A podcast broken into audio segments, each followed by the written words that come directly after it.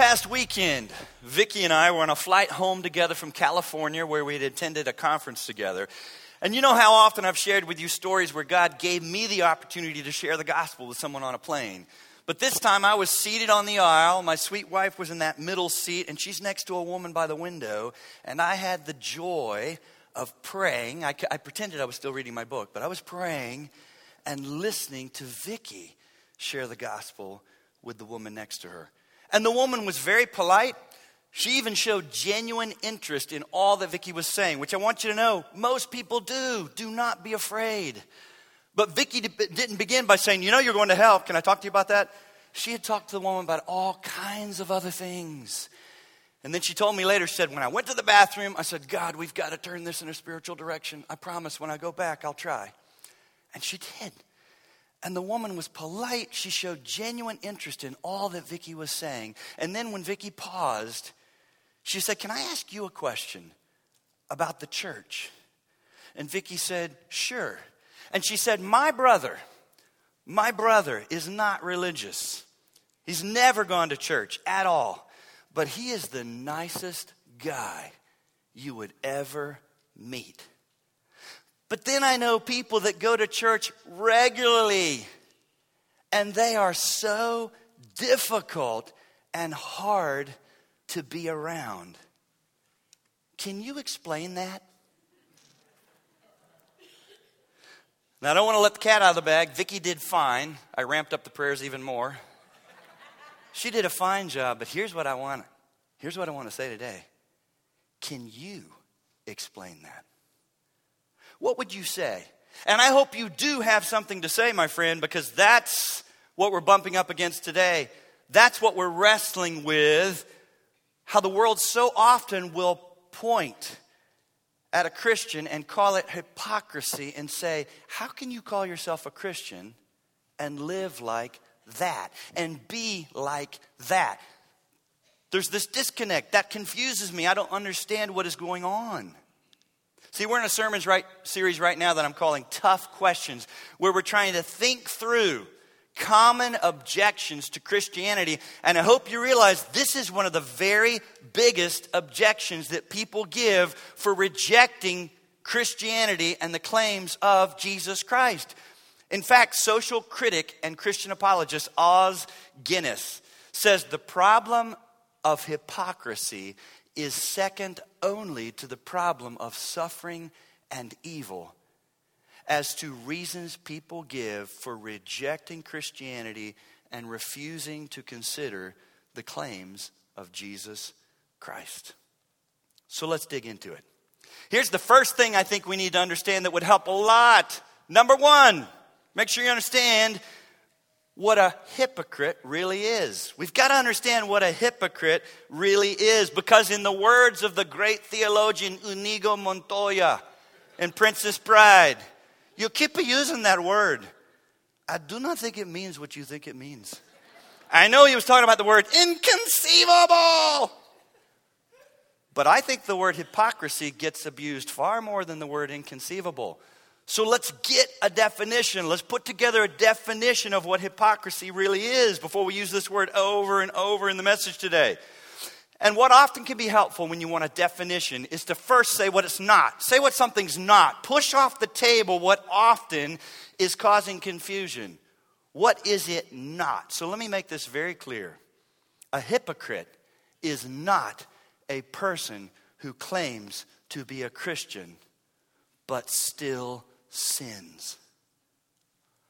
That is a normal Christian. The Bible teaches that. The Apostle Paul himself, the Apostle Paul himself said in Romans 7 15, For I do not understand my own actions. For I do not do what I want, but I do the very thing I hate. What is going on? Paul says, I keep on sinning and doing some of the very things that I now hate. Well, here's what's going on, and it is captured in what he just said. There is a distinction, I hope you realize. Part of the definition of a Christian actually is captured in what he just said. You might not have picked up on it. He says, he hates it. He hates it. He no in other words, get this.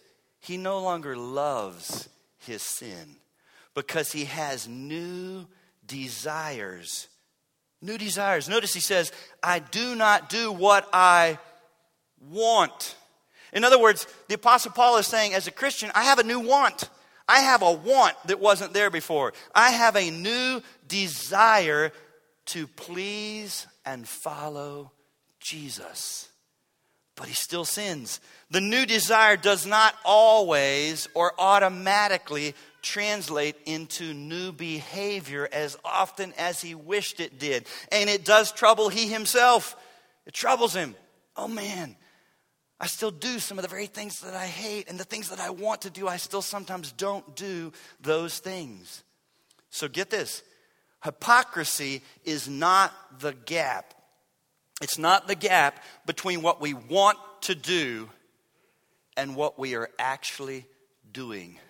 Hypocrisy is a cover up where we pretend there is no gap. That's hypocrisy. That's when you pretend. That's a pretense. It's an, it's an image campaign where you try to pretend that there is no gap. You try to pretend that you do not fall short. And what is the heart condition that is behind that kind of pretense? Where I try to pretend there is no gap, I do not fall short, I'm better than I really am. Help me. Say it louder. Say it for Thomas. Because you got the same problem over there. Pride. I don't want you to know that I fall short. See, hypocrisy, get this hypocrisy is filled with pride and focused on externals. Filled with pride and focused on externals, so that it always leads to legalism. Hypocrisy, pride, legalism.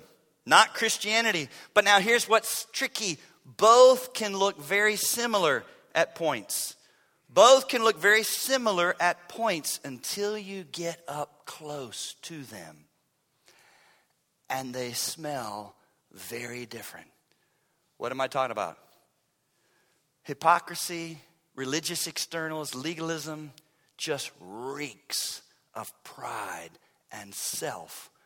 While true Christianity, a born again Christian, has the sweet aroma of the knowledge of who? Say it again Christ. Not perfectly. No, no, no, no. But they, they should smell something besides you.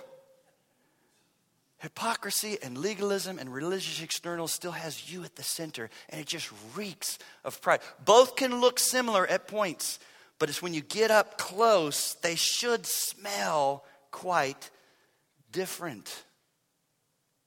See, there's always something missing in the midst of hypocrisy, legalism, and religious externals. In fact, I could change that. There's someone missing Jesus. It's just still all you on the stage of your life trying to do this thing. And don't you hear it sometimes, even from your family members that maybe grew up in your home? And what is it that we hear? Christianity doesn't work. I tried it. I can, that's the whole point. You don't try Christianity. You don't try to be these things. When you do, it doesn't work. Christianity is a relationship with Jesus where you submit and say, I need a Savior. Have mercy on me. And you're not perfect, but oh, you have a new power you did not have before. And there's someone in your life, not something you're trying to work real hard on. Oh, very, very different. So let's get it straight. The definition of a hypocrite is not a Christian who still sins, but a person who tries to cover it up and pretend it doesn't exist. Paul the Apostle himself wrote 12 or 13 books of the Bible, depending on what you think about Hebrews. Called himself the chief of sinners and vehemently denounced hypocrisy. Now, stay with me. See, here's the deal Paul was happy and knew it was appropriate to say regarding sin, call me the chief of sinners. But he did not ever say, and call me the biggest hypocrite you know, because I probably am. Never. Here's my point hypocrite and sinner are not synonymous. All right? Trust me, every hypocrite is a sinner. Every sinner is not automatically a full blown, total, characterized by hypocrite. Shouldn't I be? No, no. Paul said, Call me the chief of sinners. Because when you own your sin, then you get truckloads of grace. And the very starting point for becoming a Christian is to own your sin. You don't even get to first base until you're willing to say, Oh, I am a great sinner in need of a great Savior. But to say, and therefore call me the chief of hypocrites. No. Hypocrisy is pretending, and Paul never pretended, right? Read Romans 7. He didn't pretend. Read Romans 7, starting in verse 14. Oh my goodness, it's messy, it's raw, it's real. Where he says, Oh, I have these new desires, but the very things I keep saying, I'm going to do more of that, I don't. And the very things I'm saying, I got to stop all that, I still do these things. Who will deliver me from this body of sin?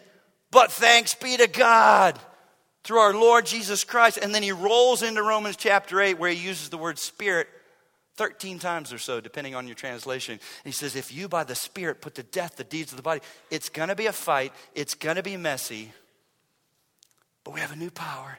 We have God's Spirit, we own it. I'm a big fat sinner, but we don't go around saying, And I'm a big fat hypocrite.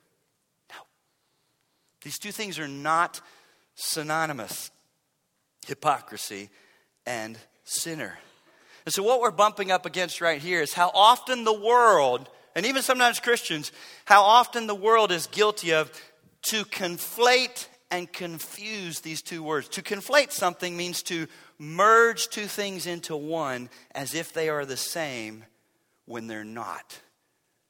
That's what's happening so often is people are conflating sinner and hypocrite.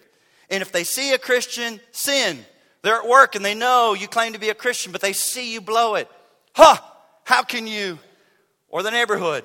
Or my heart goes out to those of you who live with an unbelieving spouse. That can be so hard. They put you under the microscope and they're constantly saying, Look at you. You say you're a Christian and you just lost it with the kids. Look at you. You say, That's so hard because the world sometimes has a definition of if you say you're a Christian, then you should perfectly be like Jesus and never blow it. No, here's what they should see, folks. Not that we pretend there's no gap, not that we pretend we never blow it. When our sin gets exposed, and it will, especially in relationships at close range, whether it's work relationships, family relationships, neighborhood relationships, we should own it ask for forgiveness, and then say, That's why I need a great Savior. And so do you. Let me tell you about him. Jesus came for sinners, not self righteous people. Hallelujah, what a Savior. Jesus is a friend of sinners. My sin is my reason I need a Savior. You just saw it. I wish it wasn't there also. Would you please forgive me? Would you please forgive me? Would you please own it? Ask for forgiveness, and say, That's why I need a Savior. Every Christian is still a sinner. Bible teaches that clearly. But we should not be hypocrites that try to cover it up and pretend it's not there. And so here's what's going on many times. A lot of hypocrites, a lot of hypocrites are just people trying to look religious instead of loving Jesus. Whew, there's a huge difference between a campaign for trying to look religious and clean up your life and do a list of external things and love for Jesus. That's why the same guy, Apostle Paul in 2 Corinthians 5 said, For the love of Christ compels me. When you've got Jesus living in you and Jesus love, and you love him because you know what he did for you and his spirit lives in you, that's what moves you to follow him and please him. Whoo, that is very different Loving Jesus is very different than trying to look religious. The latter, trying to look religious, is exhausting. And that's why people quit so often. But they quit thinking they just quit on Christianity. They didn't just quit on Christianity, they quit on religion, legalism, externals. Relationship with Jesus is the starting point for Christianity. See, hypocrisy, legalism, and religious externals all run in a pack together because all of it is completely devoid of humility, devoid of grace, and therefore devoid of any power beyond your own resources and abilities. It's only when you humble yourself and declare, I am a sinner in need of a Savior, that you begin to get any power beyond your own. Jesus, relationship with Jesus. See, religious hypocrites are the very ones that Paul was talking about in 2 Timothy chapter 3 when he says, having the appearance of godliness. Did you know you could work hard to appear godly, do some of the right things, say some of the right things, show up in some of the right places? Having the appearance of godliness, but denying its, say it. Say it again. No power. No power. Because power only comes when you're willing to humble yourself and say, I have no power. I can't do this. I need mercy, not a booster shot. I need a savior, not a system, not a checklist, not some boxes to check off. Denying its power. What does Paul say about those people? Avoid them. Avoid such people. And then he goes on to say, they are always learning, but never able to come to the knowledge of the truth. What's he talking about? Can someone pile up all kinds of Bible knowledge and religious knowledge? Can you learn, learn, learn, learn for the sake of learning, and it's still all about you and how much you know? Woo! You better believe it. Some of the meanest, most ungodly people I've had the privilege of being around are people who would claim to be Christians, but they're just religious. They just know a bunch of stuff, but there is no sweet aroma of the knowledge of Christ about. I'd rather be around someone who cannot even find the book of Nahum. But there's fruit of the Spirit in their life. They have a serving heart. There's humility. There's brokenness. There's genuine compassion and love for others. There's, there's something at the center of their life besides them. Jesus himself used some of the most sobering words. Oh, it is sobering in the Sermon on the Mount in Matthew chapter 7 when he said, On that day, what day is that day? That final day of judgment. Oh, look at the word, next word. It's in your bulletin. On that day, how many? Say it again. Many. Folks, this is a path that many people step onto, not a few. This is a mistake that lots of people make because our default setting as sinful humans is works. Works. A system. I do it. I just need a little encouragement as I do it, but it's still me. On that day, many will say to me, Lord, Lord, did we not prophesy in your name, cast out demons in your name, and do many mighty works in your name. Woo! That's beyond. Did we not hand out bulletins? Did we not sing on the praise team? Don't hear me saying, and thank you for doing that. Don't hear me saying that doesn't matter. But it doesn't sound quite as exciting as what's being listed here, right? And so we even make the mistake sometimes thinking if it looks really powerful and if it looks amazing, that's got to be. And I will say to them, I will say to them, I never knew you. He doesn't say, I knew you, you were saved and then you weren't. Praise God, the Bible doesn't teach that. You cannot lose your salvation. When God saves you, He finishes what He starts. He says, I never knew you. Depart from me. Depart from me. All those things you were doing were things you were doing. Let me show you something else as to why I think we hear this criticism so often. So, first, a lot of these people the world's pointing at saying there's a hypocrite are really just people trying to be religious instead of loving Jesus because they're still lights out, no new birth. But let me show you what else is the problem that I think receives so much criticism. It's this many times, what looks like hypocrisy, folks, many times, what looks like hypocrisy is just the reality of Christians who are still in the process of changing and growing. We haven't arrived. You don't show up done. As soon as you, soon as you trust in Christ, like boom, fully robust, just like Jesus. New desires, new insights, an ability to read the Bible and it makes sense, a, a desire to be with brothers and sisters, and a, a desire to talk to the Lord. I've had the privilege in the last couple of weeks to be around someone a lot who just got saved. And oh my goodness, it is so exciting to see. So exciting to see. You can just see there's life where there was death. This is not a person saying, So I got to try harder. I want to be a better Christian. Uh, you're going to see me doing more. They just keep saying, Oh my goodness, I had no idea what it was like to have God at the center of your life, the joy and the peace. And I just want to thank Him. I just want to thank Him more than ask for things. I keep wanting to thank Him more than, and I'm reading my Bible and, oh, oh, oh, and I'm just listening. I'm like, Oh, this is so good.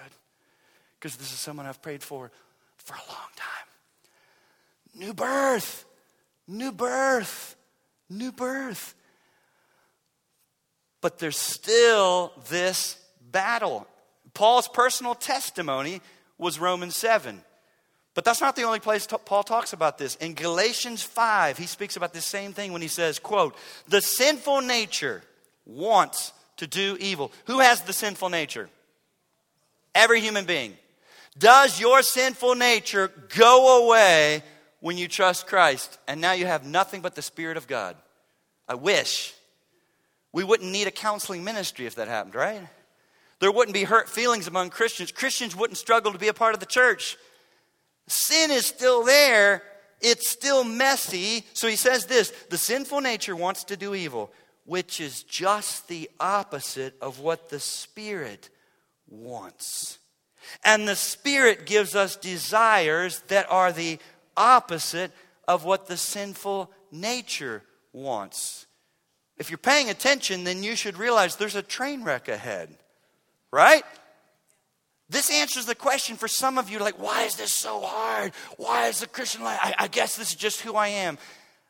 It saddens me how often Christians will settle in and determine this is just who I am because what God's word says to do and what they thought they wanted to do turned out to be difficult. It's difficult because the sinful nature that you were born with, you still have. And so there is now a war. Praise God, you have a different thought, you have a different desire. But man, sometimes it's really, really hard. These two things are in opposition to each other. He says these two forces, not every now and then, folks, are constantly fighting each other. So you are not free to carry out your good intentions. You can't just, let me give you an example. Think about how many times I've stood up here and just said, You got to read the Bible. How much of it? All of it. And some of you, I bet, have thought, I'm going to do that. He says that all the time. And here's what happens you decide to do that, right? Does your flesh just lay down and say, Do it? Do it? No, no, no. Here's what happens. Oh, you decide you're going to do it, but then, oh my goodness, I, it's so hard, and oh, I'm so tired, and I can't get up that early, and oh, oh, oh, oh, oh, and I deserve a break. I'm going to watch TV and see. I was going to read my Bible. Where are all those thoughts coming from? That's your sinful nature getting in the way and resisting. In fact, it's only after you make a commitment to do something new and right that often the war begins. Even some Christians, after the initial throes of, ah, even this person that just got saved, I was glad because they grew up in our church, so they've heard some good teaching. I was glad they stopped one night and said, and I know it won't always feel this way. Right now, I'm just like, ah. And God is doing that for me, but I may not always feel that way. Praise God for that insight. Whatever you purpose to do that you've seen God's word calling you to, expect resistance not from outside sources. Your number one place of resistance will be from your own flesh. Don't do it. Don't do it. Don't do it. Don't do it. You need sleep. You need TV. You need, you need, you need, you need. War. In other words, because the Spirit of God lives in us, Christians have new desires, but that will not automatically or easily translate into consistent or perfect behavior with those desires. That's why Paul says things like he does in Colossians 3, where Paul, writing to believers, says, Therefore, What's the therefore about? Because he just went over the gospel with wonderful things that God has done for us in Christ. And then he makes a conclusion and points us towards what should we do. Therefore, in light of what God has done in you and through you, as God's chosen people, holy and dearly loved, clothe yourselves with compassion, kindness, humility, gentleness, patience. The wording is intentional. You got to reach out and choose it, just like I chose this shirt. I looked through the closet, I considered the weather, I considered how I'm feeling and thinking, and I chose this. You have to clothe yours. You have to choose compassion and kindness and gentleness and patience. Guess what? If you don't choose it, could you keep being impatient and harsh and unforgiving? Yeah, because you've got a sinful flesh that's done that probably longer than you've been a Christian. Most of us don't get saved like I, I was three days old and I came to know Christ. You've had years of habituated sinful living and thinking that will not just fall to the floor and like, oh, I just love being kind. No, I still really love me. I run into it on a regular basis. I'm surprised by me. Just, this past week, as much as I love Vicki, it was like amazing. I called her to actually be encouraging and say, Oh my goodness, there's a horrible, there's an 18 wheeler on the interstate right in the middle. It's, it stopped everything. Where are you? She, she, I don't want you to get involved in that. And before the phone call was over, I had arrogantly and sinfully offended her, treated her like she doesn't know what she's doing. She's like, "Well, I'm at Walmart, but I'm going to go Bath, Bed Bath and Beyond." Like, why would you go to Bed Bath and Beyond if you're you're you're at Walmart? You sound like Sarah, a teenager, just driving all over, and it doesn't make sense. And all this started coming out of my mouth. I've just slammed her to the mat like an idiot, and I called to be encouraging. And as soon as I hung up, it's like the Spirit of God said, Well, that went south in a hurry. like, it would have been better if you didn't call. And, right? So when she came home, I said, Would you please forgive me? That was awful. That was awful in a hurry. And we've been married 32 years, and I love her. My intent was not to discourage her, but that's what happened. So don't hear me saying, and it's not my fault. It's just who I am. No, there's the sin nature and there's the Spirit of God. And so I owned it. I asked for forgiveness, and I didn't say it, but I, uh, that's why I need a Savior. And she knows that, and she forgave me. That's what we're up against. The same thing's going on in Ephesians 4, where Paul says, Therefore, after three glorious chapters of gospel, what he's done for us and who we are now is adopted and sealed and filled. And then he says, Now walk in a manner worthy. And then he says in Ephesians 4 22 to 24, You were taught with regard to your former way of life to put off your old self. You got to put it off. It's still there. And it would still like to rule the day if you'll let it. Put off your old self, which is being corrupted by the deceitful lust, and be renewed in the spirit of your mind. You got to know what God says. You got to start thinking like God thinks. So, verse 23, right in the middle of the put off and the put on, is another reason why you got to read the Bible to even think like God thinks and to even want what He wants you to want. Be renewed in the spirit of your mind and put on the new self created to be like God in true righteousness and holiness. This is a choice. This is a messy, ongoing process to the glory of God. It will not be automatic. And so, two things. Many times, people are pointing at someone saying, Well, there's a hypocrite, and it's really someone just trying to look religious, and they don't love Jesus. There's no relationship. But the second thing that sometimes is going on is they're just pointing at a real Christian who is still in the real process that looks bad. Someone could have seen me in that moment in my home on the phone and said, You call yourself a Christian? You're a pastor? You're an ACBC certified counselor? You've been the pastor for, we're not even going to listen to you anymore. Like, why do we even come to church? Look at you, pathetic. Real Christians who are still in the process of changing and growing. But here's what I want you to get a hold of. It's my second main point. Whether you're here and you're a Christian or not, here's what would help. Could we just all admit for a minute, right? Could we just admit that we're all guilty of hypocrisy to some degree? Because we are sinners who are hardwired for hiding and pretending. Did you realize that? From birth, we're hardwired for hiding and pretending. Uh, see, here's what I think is interesting. I know we live in a, in a day today.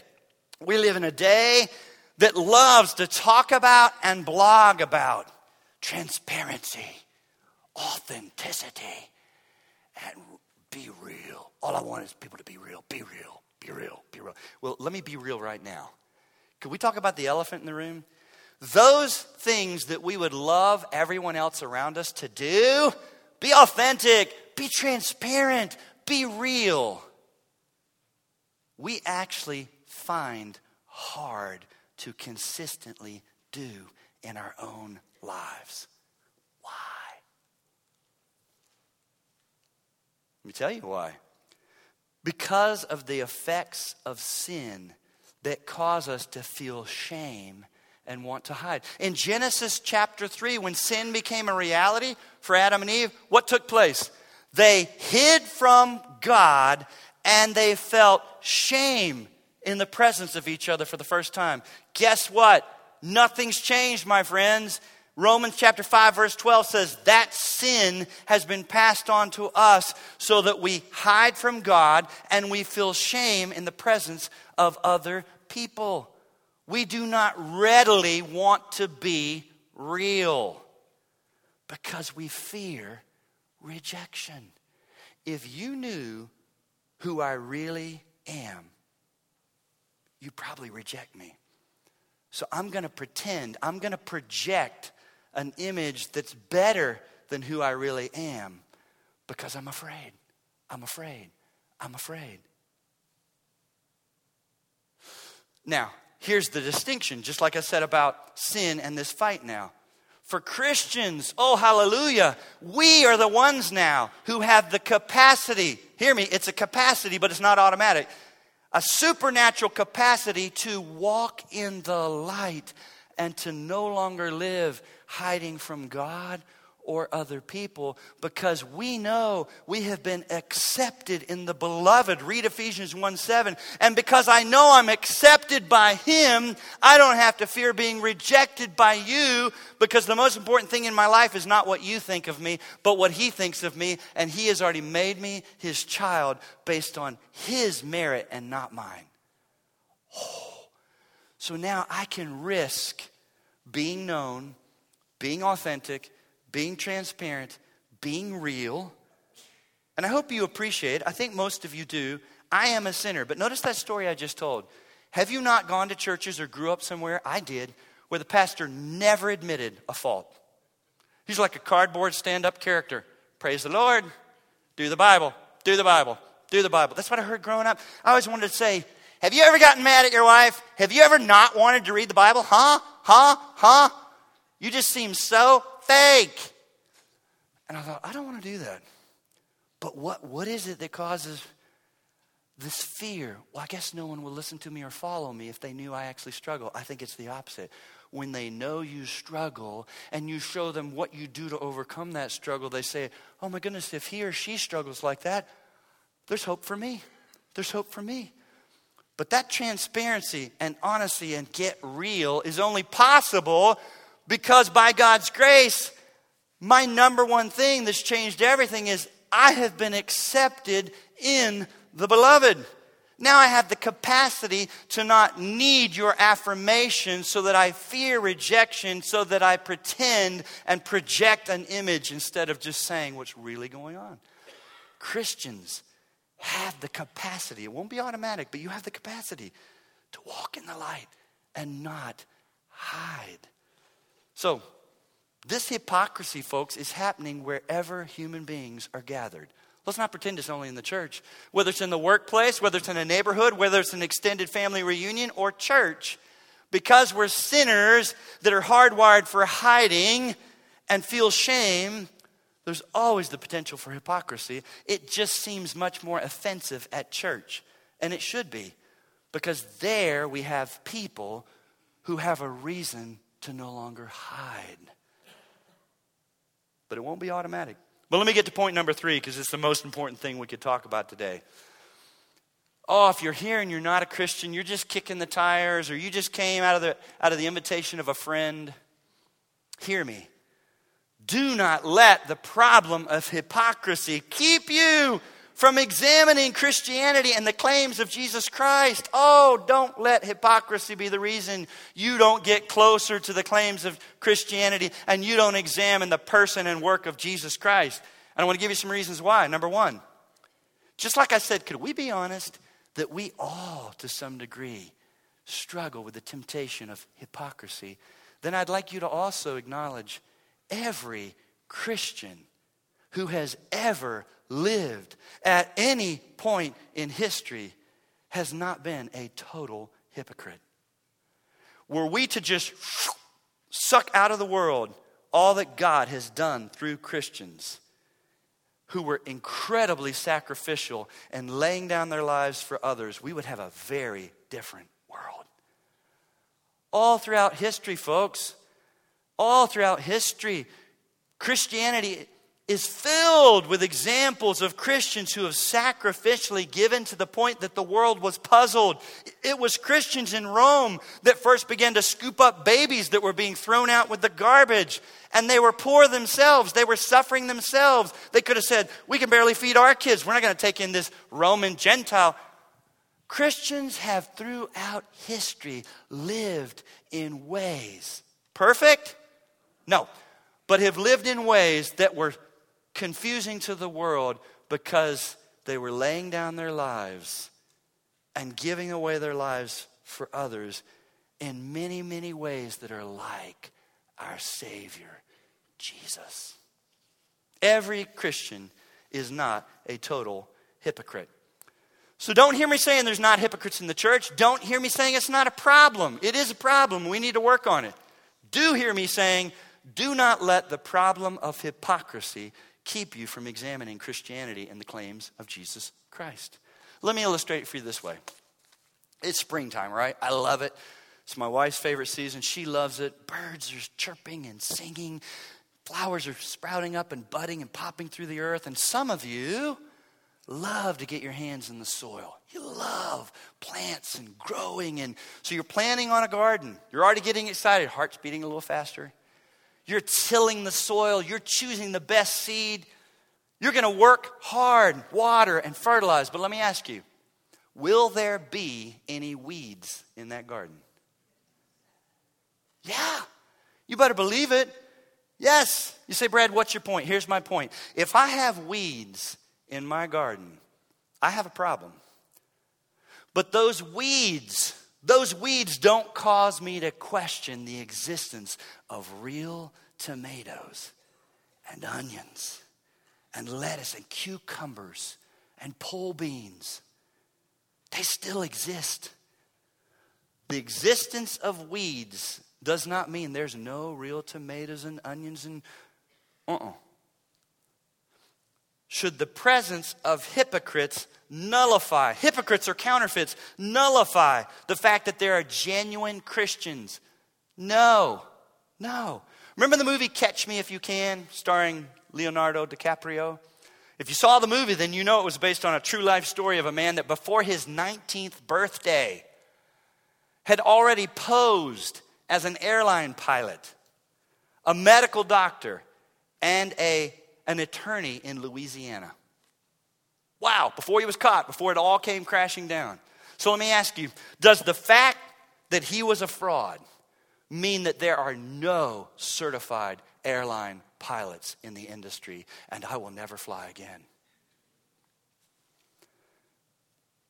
Does it mean that every physician is a quack and has no training and cannot help you? Does it mean that every attorney is a shyster that's just trying to take your money and if I showed you a counterfeit $50 bill, does it mean you would tear up the one your grandpa sends you in your Christmas card? Does the fact that Picasso prints are available nullify the existence of an original? And does the fact that you can buy on the shopping network channel a cubic zirconium ring mean that there's no genuine diamonds anywhere on any woman's hand? I think you know the answers. No, no, no. In fact, listen to this the existence of counterfeits gives proof to the existence and value of the original. You only counterfeit what is worth counterfeiting. Jesus himself gave the illustration. You remember this? Jesus himself gave the illustration of the wheat and the tares regarding the church. That there's going to be a mix all throughout history until he returns. There's going to be a mix. Wheat, the real thing, genuine born again Christians who love Jesus, and tares, another word for weeds. And what was his answer? In the story, he said, Leave it alone. Leave it alone. Just keep it that way because God on that day will sort it out. He'll separate the wheat from the tares. And until then, you live for Jesus. Oh, if you're here today and this has been your objection that there's hypocrisy, please don't turn away from Jesus Christ because of weeds. There has always been wheat and weeds. But there is a real Jesus who has truly changed lives dramatically, and mine is one of them among millions of others. Let me give you another reason to not let the objection of hypocrisy keep you from Jesus. All Christians are not hypocrites. But secondly, guess what? Hey, if you hate hypocrisy, oh, you and Jesus already agree on something. You're closer to him than you realize already. Listen, if hip- hypocrites make you angry, you and Jesus are already on the same page. You may disagree with what he says about your sexuality, your mouth, and your money. But if you hate hypocrites, you and Jesus are the same. There was nothing that Jesus got angrier about, and no one that he railed against more than hypocrites. Do you realize that? That is so sweet when you read through the Gospels. You see his response to true sinners was compassion. Whether it was a robber, whether it was a prostitute, whether it was someone caught in the very act of adultery, his response to sinners was compassion but he railed against hypocrisy, religious hypocrites. It was all about them, and they're focused on externals. Matthew chapter 23 is one of those chapters in the Bible where Jesus unleashes a string of woes. He uses that phrase six times where he says, Woe, woe to you, scribes and Pharisees, hypocrites. And in verse 27 and 28, it captures the heart of what he's so upset about. When he says, Woe to you, scribes and Pharisees, hypocrites, for you are like whitewashed tombs. Whitewash was what they did, is to paint the outside of something and make it look better. But inside are dead men's bones. See, the Christian may not look perfect on the outside, we never will, but inside's not death. Life, life, life. And there's not the smell of stench and self and pride and self righteousness and list keeping. There's the sweet aroma of the knowledge of Christ that trickles through even what looks like a crumbly, broken, there's cracks, there's problems, everything isn't right. But when you get close to a true Christian who's been born again and there's life, you smell something besides them. Jesus railed against hypocrisy. So listen to me. The ultimate issue about Christianity is the person and work of Jesus Christ. And so the most important question you could ask is Was Jesus a hypocrite? Was Jesus a hypocrite? That's the most important question you could ask. And the answer from scriptures and all the testimony of history is absolutely not. Jesus was not a hypocrite and is the only person or example you can find that will never disappoint you. Even as Jesus stood in his trial hours before his crucifixion, he actually challenged his accusers boldly. And he said this in John 8 46 Which of you can truthfully accuse me of sin? Wow. What a bold challenge. And he alone could do this because he's free from sin. And later that night in his trial, Matthew records this.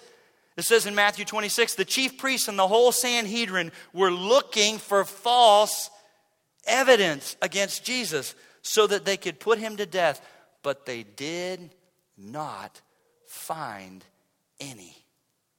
Though many false witnesses came forward, the enemies of Jesus had to manufacture false evidence to get him out of the way.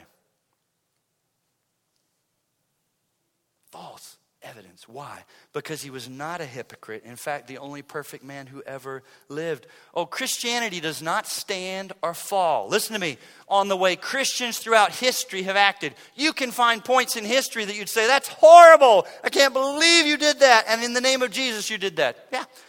Christianity does not stand or fall on how Christians throughout history have acted or on how Christians are acting today. Christianity stands and falls on the person of Jesus Christ, who lived consistently with everything he taught and then gave his life for those who do not.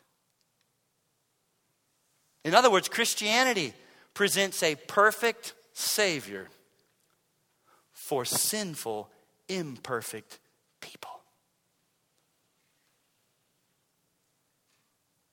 And so, if you're here, and the question for you very often has been, but what about all the hypocrites in the, in the church? Then I have a question for you if you'd say that's been your big objection. I don't want to make you mad, but I really want you to think about it. Is that really the reason you've rejected Christianity and you refuse to get closer to Jesus? Or is it an excuse? If you were honest, I think you'd have to admit that more often than not, the church is so full of hypocrites is an excuse that people use as a defense mechanism that keeps them from having to deal with the real question of who is Jesus and what has he done. Because that frightens us. It's easy to find some Christian that you could say, because of that, because of my Uncle Freddie, because of that next door neighbor that went to church. It's easy to find someone you say, and therefore now I'm done with Christianity. But is it because you want to be done with Christianity? Because you want to hold on to your own life? Because you do not want to submit to any higher authority? Just like we fear being known, we fear losing control of our lives. We hold on. We hold on. Now I have an excuse to hold on. I've seen a hypocrite or a string of so called hypocrites. The question is not who Christians are and what they're doing, it's who Jesus is and what he's done. That's the question to examine. Jesus is the only one who could ever rescue us from hypocrisy and rescue us from the dead end of religion that's comprised of outward, external list keeping and rules. The only way you see a genuine heart change is when you submit and come to the end of yourself and say, Oh God, be merciful to me, a sinner. And you surrender your life and say, Save me. Save me from me. Save me. Oh, listen to me today. Come to Christ. I'm not asking you to come to the church. I'm asking you to come to Christ. You start with Christ. And then you'll find that He calls you to the church, even with its mess, because that's His bride. And that's where He intends for us to grow in the midst of that mess. But don't start there. Don't say, well, I'm not even, the church, set the church aside for a minute. Jesus. Jesus. Jesus who said, Come to me, all who are weary and heavy laden, I'll give you rest. Jesus, who loved the truth, lived the truth, and said that he is the truth. He said in John 14, 6, I am, not one of many ways, the way.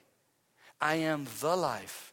I am the No one comes to the Father except through me. Come home. Come home. Your flesh tells you to fear this, that it would be the worst thing that could ever happen to you to lose control of your life. Listen to me. It's the best thing. You'll be coming home. You'll have a freedom. You'll have a joy. You'll have a sense of purpose that you'll never find in holding on to your life. Come to Christ. He's a friend of sinners. Oh God, thank you. Thank you for your word. Thank you for clarification from your word regarding religion, external, outward, image, and projection versus relationship with Jesus Christ. Thank you for Jesus. Thank you for not giving us another religion. The world was filled with religion already. Thank you for sending your son into this world to lay down his perfect life in payment for pretenders, in payment for robbers and prostitutes and liars and greedy people and prideful people and on and on and on and on. Thank you for rescuing us. And we thank you in Jesus' name. Amen.